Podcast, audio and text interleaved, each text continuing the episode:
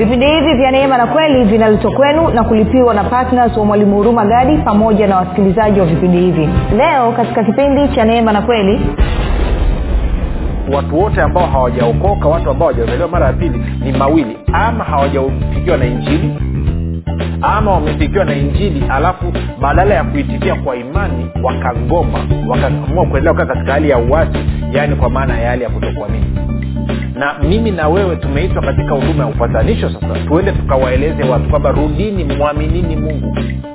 Si hiyo ndo habari njema. Rudi mumwamini mungu. Mungu hana hasira na kupitia yesu kristo utakapotia imani yako kwa yesu kristo then uhusiano wako na mungu unarudi pale pale kwa sababu mungu anataka urudi nyumbani. Mungu anataka wewe urudi.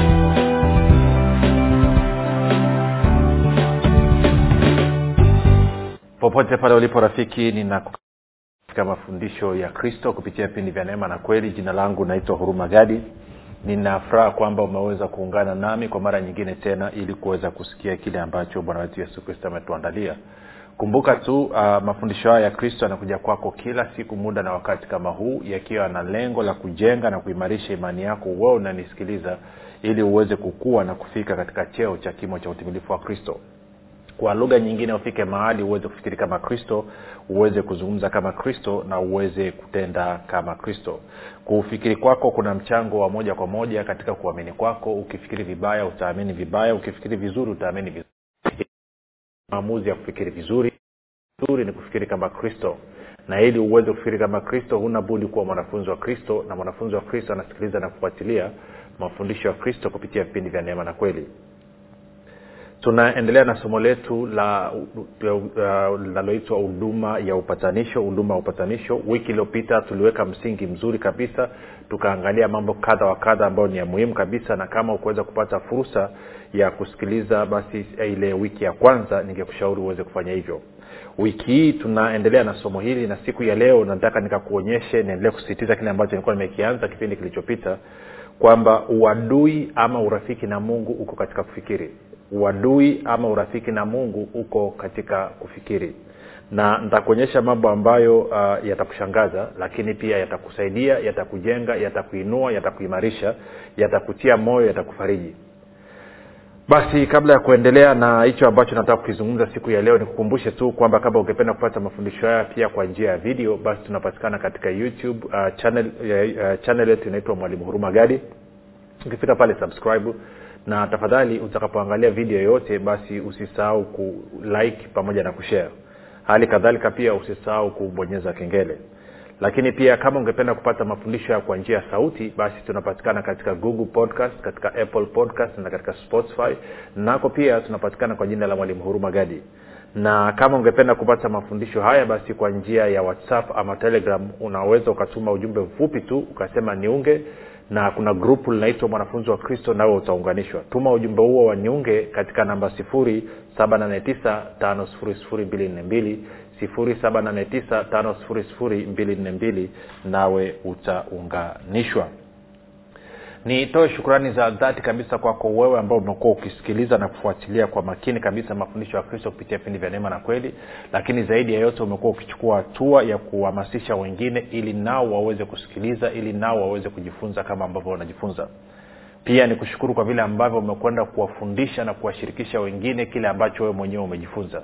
Asante sana kwa uaminifu wako asante sana kwa upendo wako. Unathibitisha kwa vitendo kwamba hakika wewe ni wanafunzi wa kristo bila kusahau pia nitoe shukrani kwako wewe ambao umekuwa ukifanya maombi kwa ajili ya wasikilizaji wa vipindi vya neema na kweli kwa ajili ya kwangu mimi pamoja na timu yangu. Tunasema asante kwa maombi yako asante kwa upendo wako asante kwa kujitoa kwako. Tuna furaha kwamba umeweza kujitoa na hakika maombi yako yanaleta tofauti kubwa sana. Na mwisho nitoe shukrani kwako wewe ambaye umefanya maamuzi ya dhati kuwa patna wa vipindi vya neema na kweli kwamba umehakikisha kwamba mafundisho ya kristo yanasonga mbele kwa njia ya redio. Na hivyo kuhakikisha basi kila mwezi unatoa sadaka yako ya upendo ambayo inasapoti injili na kwa maana hiyo kuleta mabadiliko katika maisha ya watu. Kumbuka kila moyo utakaosema asante kwa mungu kila nafsi itakaomshukuru mungu na kumshangilia kwa sababu ya ufahamu ambao ameusikia kupitia vipindi vya neema na kweli basi e, utukufu huo e, pamoja na kwamba anaupata baba na kuupata bwana wetu yesu kristo lakini pia na wewe unapata sehemu yako kwamba baba anakufurahia na kristo naye anakufurahia. Sio kwamba hakupendi anakupenda lakini anakufurahia kwa sababu umeamua kujitoa katika kuhakikisha kazi yake. Kama unakumbuka wakati mtoto yesu akiwa na miaka kumi na mbili wameenda hekaluni na mama wameenda mjini yerusalemu na mama yake alafu akapotea. Baada ya siku tatu akamkuta yuko hekaluni.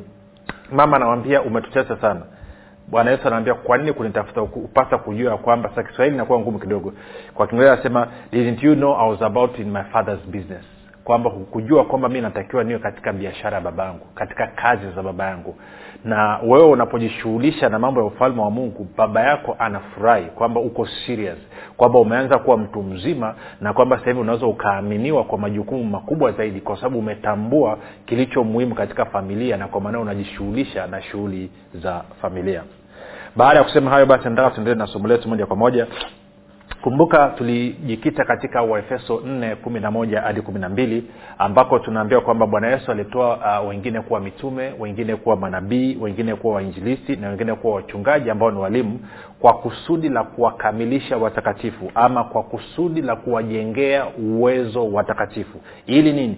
Ili kazi ya huduma iweze kutendeka. Ili nini? Ili mwili wa kristo upate kujengwa. Na tukaona bibilia inavyozungumza mwili wa kristo maana yake ni kwamba inazungumzia kanisa. Kanisa ni mwili wa kristo na mwili wa kristo ni kanisa. Kama ukuweza kusikiliza wiki iliyopita ntarudia tena nenda kasikilize.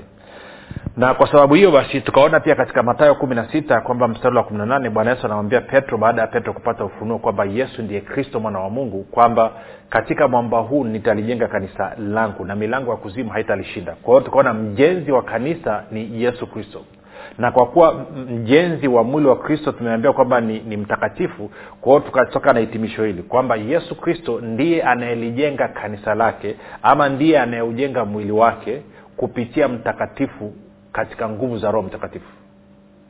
Eh, yesu kristo ndiye anayejenga kanisa kupitia mtakatifu katika nguvu za roho mtakatifu na tukaona basi huduma ambayo tumeitiwa tumeitiwa huduma ya upatanisho. Kwa moja kwa moja tuende kwenye wakorinto wa pili uh, mlango ule wa tano mstari wa kumi na saba. Tutasoma mpaka ule mstari wa kumi na tisa ili tuendelee na wazo ambalo tulikuwa tumelianza jana. Anasema hata imekuwa mtu akiwa ndani ya kristo maana yake kwamba mtu akiwa amezaliwa mara ya pili. Mtu akiwa ndani ya kristo amekuwa kiumbe kipya ya kale yamepita tazama yote yamekuwa mapya 18 lakini vyote pia vyatokana na mungu aliyetupatanisha sisi na nafsi yake kwa kristo naye alitupa huduma ya upatanisho. Yaani mungu alikuwa ndani ya kristo akiupatanisha ulimwengu na nafsi yake asiwahesabie makosa yao naye ametia ndani yetu neno la upatanisho sasa kuna vitu kadhaa nataka tuzungumze hapa. Of course anazungumzia huduma ya upatanisho anazungumzia neno la upatanisho. Lakini mstari wa kumi na tisa anatuonyesha wazi kabisa kwamba mungu alikuwa ndani ya kristo akiupatanisha ulimwengu. Tangu wakati gani? Kuanzia pale ambapo amekuwa mwili kwa kiingereza tunasema incarnation e, mpaka alivyokwenda kufa msalabani e, mpaka alivyofufuka si maisha ya yesu kristo yote tangu kuzaliwa kwake mpaka kufa na kufufuka kwake na kupaa na kuketi mkono wa kuume wa baba imekuwa ni maisha ya kuhakikisha kwamba tunapatanishwa na mungu. Sasa sikiliza. Nilianza kueleza kipindi kilichopita. Mungu hajawahi kuwa na hasira ama tuweke neno sahihi. Mungu hajawahi kuwa na ugomvi ama hajawahi kumchukia mwanadamu akaamua kumtenga. Mwanadamu kwa sababu ya uwasi wake ndiye aliyeamua kumkimbia mungu. Na nilianza kueleza kipindi kilichopita na nikaanza kupa mistari tena tukaisome tena tende kwenye wakolosai. Wakolosai mlango wa kwanza alafu tutasoma mstari ule wa, wa, wa, wa kumi na tisa e, mpaka ule mstari wa ishiri na mbili. Wakolosai e, mlango wa kwanza mstari wa kumi na tisa mpaka ule wa ishiri na mbili. Anasema hivi. Anasema kwa kuwa katika yeye yaani kristo ilipendeza utimilifu wote yaani wa mungu ukae. Na kwa yeye kuvipatanisha vitu vyote na nafsi yake akiisha kufanya amani kwa damu ya msalaba wake kwa yeye ikiwa ni vitu vilivyo juu ya nchi au vilivyo mbinguni. Sasa tuongee kidogo kitu hapa. Si dhambi aliyoifanya adamu madhara yake rafiki yalikuwa ni makubwa mno. Sio tu kwamba ilikata ili, ili, ili, ili na kuharibu uhusiano wa, wa, wa kati ya adamu na mungu lakini pia madhara yake ilikuwa ni kwamba ilichafua sio tu kwamba ilichafua dunia nzima lakini pia ilichafua hata mbinguni. Ndio maana yesu kristo anapokuja biblia inatueleza wazi kabisa angalia ule mstari wa ishirini anasema na kwa yeye kuvipatanisha vitu vyote na nafsi yake akiisha kufanya amani kwa damu ya msalaba wake kwa yeye ikiwa ni vitu vilivyo juu ya nchi au vilivyo mbinguni. Kwa hiyo inamaana dhambi ya adamu ilikorofisha ikaleta tatizo sio tu kwa maisha ya adamu mwenyewe lakini pia kwa dunia nzima ama e, katika nchi kavu lakini pia na katika mbingu. Na kwa maana hiyo upatanisho anaokuja kuufanya bwana yesu ni upatanisho ambao anasababisha anapatanisha sio tu kwamba kumpatanisha mwanadamu na mungu na sio tu kwamba kuhakikisha kwamba dunia inarudi katika hali ambayo mungu alikusudia lakini na hata mbinguni ambako palichafuka kwa sababu ya uwasi wa adamu nako kunasafishwa ama kunapatanishwa na mungu kwa hiyo anasema mstari mstari wa ishiri na moja na ninyi mliokuwa hapo kwanza mmefarikishwa ama mmegombana ama mmetengwa tena adui katika nia zenu kwa matendo yenu mabaya amewapatanisha sasa katika mwili wa nyama yake kwa kufa kwake ili awalete ninyi mbele zake watakatifu wasio na mawaa wala lawama. Sasa nataka nisoma mstari wa ishirina moja na ishirina mbili katika bibilia ya neno. Anasema namna hii uh, anasema hapo kwanza mlikuwa mmetengana na mungu na mlikuwa adui zake katika nia zenu. Hajasema kwamba mungu alikuwa adui yenu. Anasema mlikuwa ninyi mlikuwa adui zake. Hajasema kwamba mungu alikuwa adui yenu. Na kwa maana hiyo inakupa picha kuonyesha kwamba tatizo liko upande wa mwanadamu. Kumbuka waraka wa kwanza wa yohana tatu nne. Bibilia inasema dhambi ni uwasi na kwa maana hiyo okay. Tena muda sio mrefu tutaangalia hapo. Kwa hiyo nilichokuwa nataka ukiona ni kitu hichi. Anasema kuwa rafiki na mungu ni kwenye kufikiri na kuwa adui na mungu ni kwenye kufikiri. Habari ya matendo matendo siku zote yanafuata kufikiri kwako. Huna lolote ulilolifanya kabla hujafikiri kwanza. Ukitaka kwenda kuoga lazima ufikiri kwanza ukitaka kula chakula lazima ufikiri kwanza. Ukitaka kununua kiwanja lazima ufikiri kwanza. Ukitaka kumpeleka mtoto shule kila kitu unachokifanya kinatanguliwa na kufikiri kwanza. Alafu matendo yanafuata mawazo. Sijui kawa nanyelewa kitu nachokizungumza rafiki na kwa maana hiyo basi ndio maana anazungumza anasema kwamba mlikuwa mmetengana na mungu. Angalia anasema hapo kwanza mlikuwa mmetengana na mungu na mlikuwa adui zake katika nia ama fikra zenu kwa sababu sasa kwa sababu ya matendeno tafsiri ni mbovu. Kwa kiingereza anasema naomba kwenye lugha ya kiingereza new king james version. Anasema and you who once were alienated and enemies in your mind by wicked works. Kwama sasa na ninyi ambao mlikuwa mmetengwa na mlikuwa adui katika fikra zenu mlikuwa adui wa mungu katika fikra zenu alafu na matendo kwa sababu inaanza kufikiri. Okay wengine wanaweza wasinyelewa ngoja tupozi tu, tu hapa tuende tukachanje mbuga kidogo. Tena nikakuonyesha kitu katika matayo matayo mlango wa kumi na tano. Kwenye matayo mlango wa kumi na tano limetoka limetoka zogo limetoka zogo kwamba wanafunzi wamekula bila kunawa mikono. Na kwa maana hiyo mafarisayo wakaleta ishu wakaleta hoja. Sasa nataka tuka tukaangalie tuka tuanze mlango wa kumi mstari wa kwanza. Tasoma kwa haraka haraka kwa kurukaruka tuende kwenye pointi anasema ndipo mafarisayo na waandishi toka yerusalemu walipomwendea yesu wakisema mbona wanafunzi wako uyahalifu mapokeo ya wazee kwa maana hawanawi mikono walapo chakula akajibu akawambia mbona ninyi nanyi mna uhalifu amri ya mungu kwa ajili ya mapokeo yenu?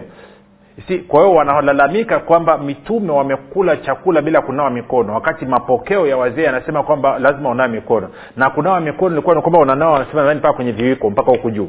Kwa hiyo e, juu ya mikono eh?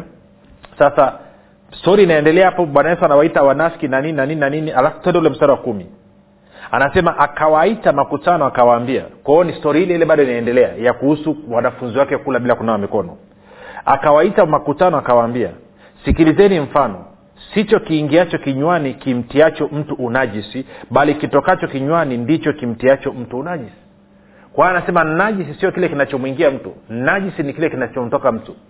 Okay anasema ndipo wanafunzi wake walipomwendea wakamwambia wajua ya kuwa mafarisayo waliposikia neno hili lile walichukizwa?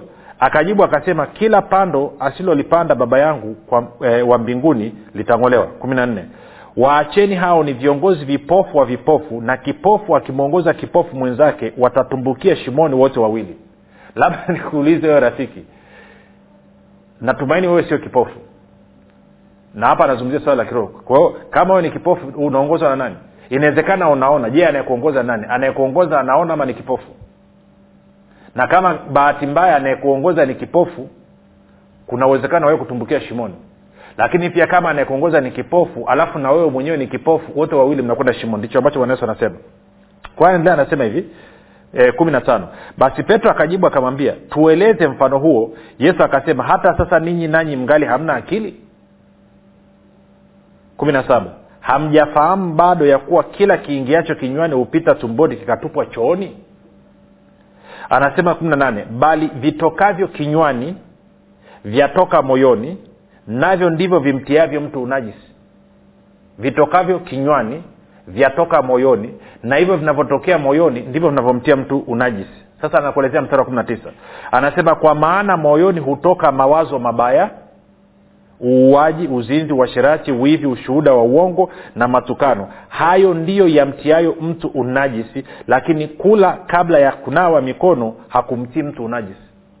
Kwa hiyo anazungumzia anasema mawazo yanayotoka katika moyo yakapita katika kinywa hayo ndiyo yanayomtia mtu unajisi ndio maana nikaa nakuonyesha kule kwenye wakolosai moja ishiri moja na ishiri na mbili kwamba urafiki na mungu ni kwenye kufikiri na uadui na mungu ni kwenye kufikiri. Kwa sababu gani? Matendo yote angalia anazungumzia kwamba moyoni moyoni angalia mstari wa kumi na tisa anasema kwa maana moyoni hutoka mawazo mabaya. Alafu anaanza kuchambua yale mawazo mabaya nini? Anazungumzia uwaji uzinzi uashirati wivi ushuhuda wa uongo na matukano. Hayo ndiyo yamtiayo mtu unajisi kwao kinachomtia mtu unaji sio kile kinachoingia ni kile ambacho kinamtoka. Kwa mfano mfano mdogo. Kula sio dhambi lakini ulafi dhambi. Swali. Kwao tuache kula kwa sababu ulafi ni dhambi? Na uwezi ukawa mlafi bila kula chakula. Je mtu akikuona unakula chakula hivi aseme kwamba unafanya dhambi? Hapana. Ila unafahamu unapoanza kuamua kula mpaka kupitiliza maanaake ni wazo hilo kuna mwingine umeenda umewekewa chakula umeona ni kitamu sana labda ujawai kula nyama siku nyingi sana ya kuchoma imewekwa hapo kwao unaamua kukata kiu. E, unapiga una, una nyama mpaka unafika suruali unafungua na vifungo yani.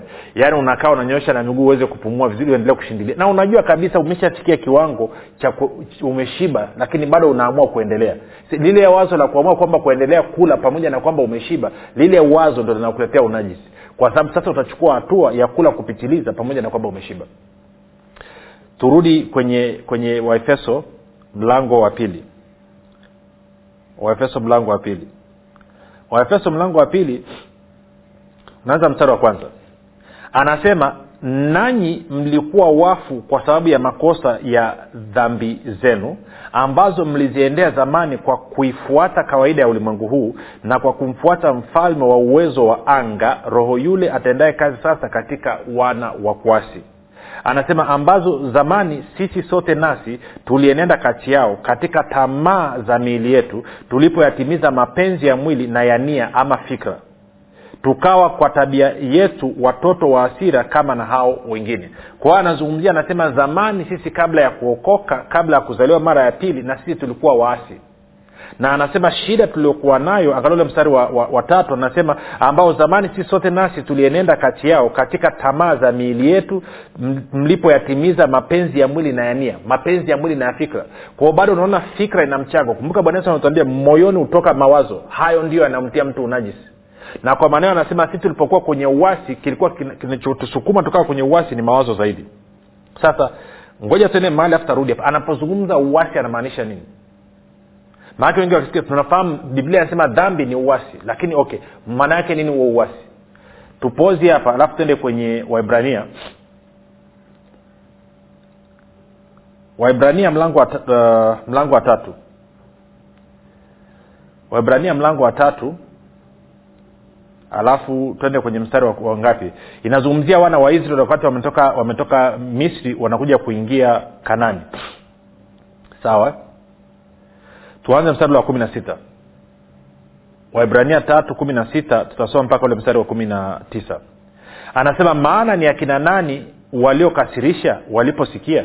Si wale wote waliotoka misri wakiongozwa na musa? Tena ni akina nani alichukizwa nao miaka arobaini?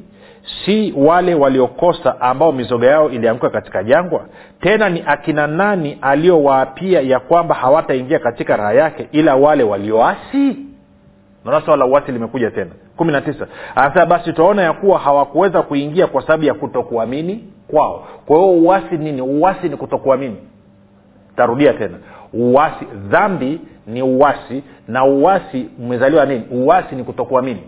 Kwa hiyo unapokuwa katika kutokuamini maanaake ni kwamba uko katika uasi ambao pia biblia inaita kuwa ni dhambi. Kwa hiyo tunavyosema dhambi kutokuamini uwasi vyote vinaingia kundi moja kwa hiyo anasema wana waisrael hawakuweza kuingia katika pumziko hawakuweza kuingia katika rest kwa sababu ya kuto kuamini kwao. Sasa kama kutokuamini ni uwasi turudi na wazo hilo hilo sasa kwenye waefeso ule mlango wa pili. Waefeso ule mlango wa pili alafu tuanze na ule mstari wa kwanza pale uone mambo yanavyokaa vizuri. Anasema nanyi mlikuwa wakati uliopita mlikuwa wafu kwa sababu ya makosa na dhambi zenu. Kwa hiyo dhambi nini? Dhambi ni uwasi na uwasi nini? Kutokuamini.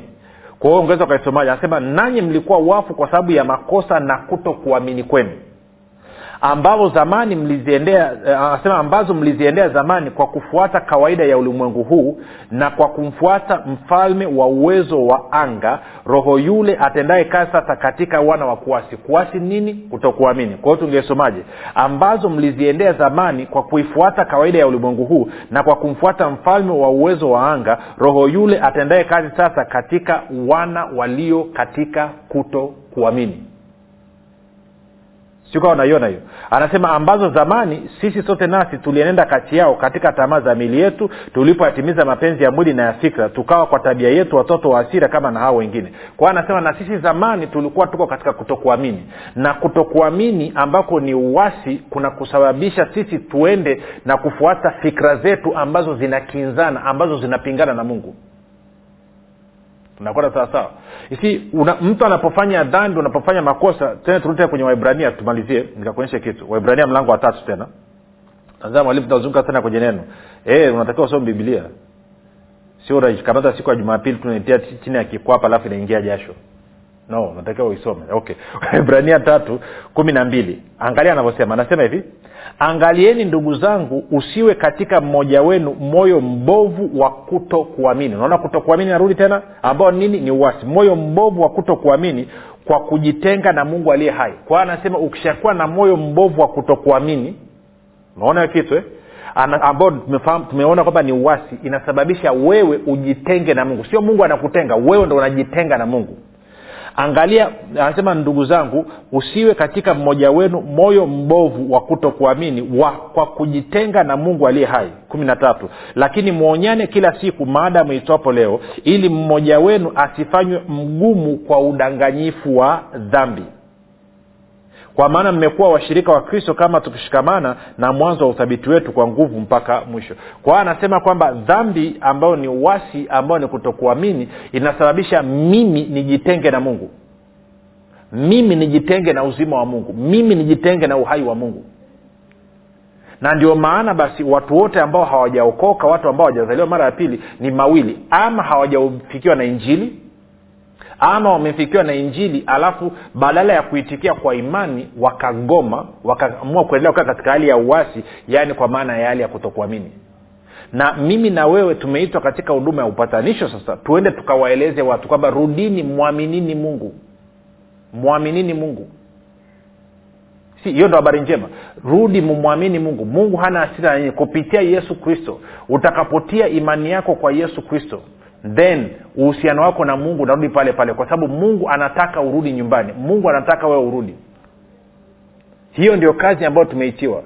Na ndo maana tunahubiri njili ndo maana hata bwana yesu mwenyewe alipokuja wakati anaanza kuhubiri njili ukisoma kwenye marko mlango wa kwanza mstari wa kumi na wa kumi na tano anasema tubuni na kuiamini injili. Kwa maanake badilisheni namna mnavyofikiri na mwanze kuamini katika habari njema. Kwa nini? Kwa sababu kwa muda mrefu sana mmekuwa mkiamini habari mbaya. Kwamba kwa muda mrefu mmedanganywa mkaaminishwa kwamba mungu ana hasira na ninyi mungu anawachukia mungu anawavizia anataka awaue awapige. Lakini nina habari njema ndugu kwamba mungu anakupenda mno kiasi kwamba alimtoa mwana wake wa pekee akafa msalabani. Na kwa maanao sasa hivi anataka urudi nyumbani anataka urudi amekumisi kwao rudi nyumbani baba yako anakungojea. Hiyo ndio habari njema ambayo tunatakiwa tuwapelekee watu ili wabadilishe kufikiri kwao watoke kwenye uwasi watoke kwenye kutokuamini alafu waingie katika kuamini. Sasa inawezekana unanisikiliza na umekuwa ukimkimbia mungu kwa sababu unadhani na kuamini kwamba dhambi yako na whatever ulichokifanya uwasi wako ni mkubwa mno. Mimi na habari njema kwako. Mungu ana asira nawe. Kwao leo nataka urudi nyumbani kwa kama uko tayari kurudi nyumbani kwa mungu baba yako haijalishi umefanya nini fanya maombi yafuatayo yatoka katika vilindi vya moyo wako. Sema mungu wa mbinguni nimesikia habari njema naamini kwamba ulimtuma yesu kristo aje afe msalabani na kuondoa dhambi zangu zote. Kisha yesu kristo alifufuka ili mimi niwe mwenye haki nakiri kwa kinywa changu ya kuwa yesu ni bwana. Bwana yesu ninakukaribisha katika maisha yangu uwe bwana na mwokozi wa maisha yangu asante kwa maana mimi sasa ni mwana wa mungu. Rafiki nakupa ongera karibu katika familia ya mungu. Tukutane kesho muda na wakati kama huu. Jina langu naitwa huruma gadi na yesu ni kristo na bwana.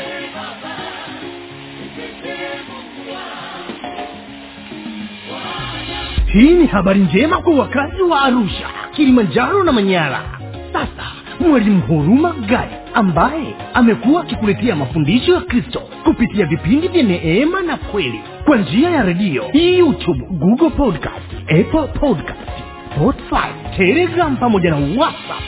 Anapenda kukujulisha kuwa sasa unaweza kushiriki ibada iliyojaa nguvu ya roho mtakatifu na kweli ya kristo. Ibada hizi zitafanyika katika ukumbi wa baoba uzima house uliopo tengeru jijini arusha. Kumbuka ibada hizi zitafanyika siku ya jumapili kuanzia saa tatu kamili za asubuhi hadi saa saba kamili za mchana ambapo utafunuliwa kweli ya kristo katika nguvu za roho mtakatifu.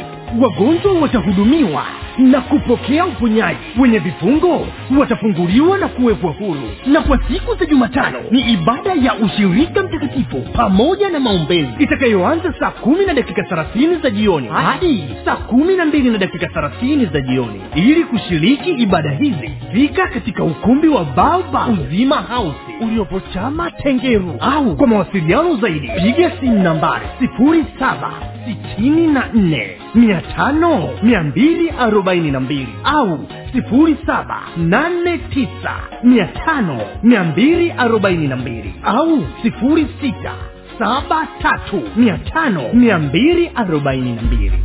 Kumbuka ni kweli unayoijua ndiyo itakayokuweka huru,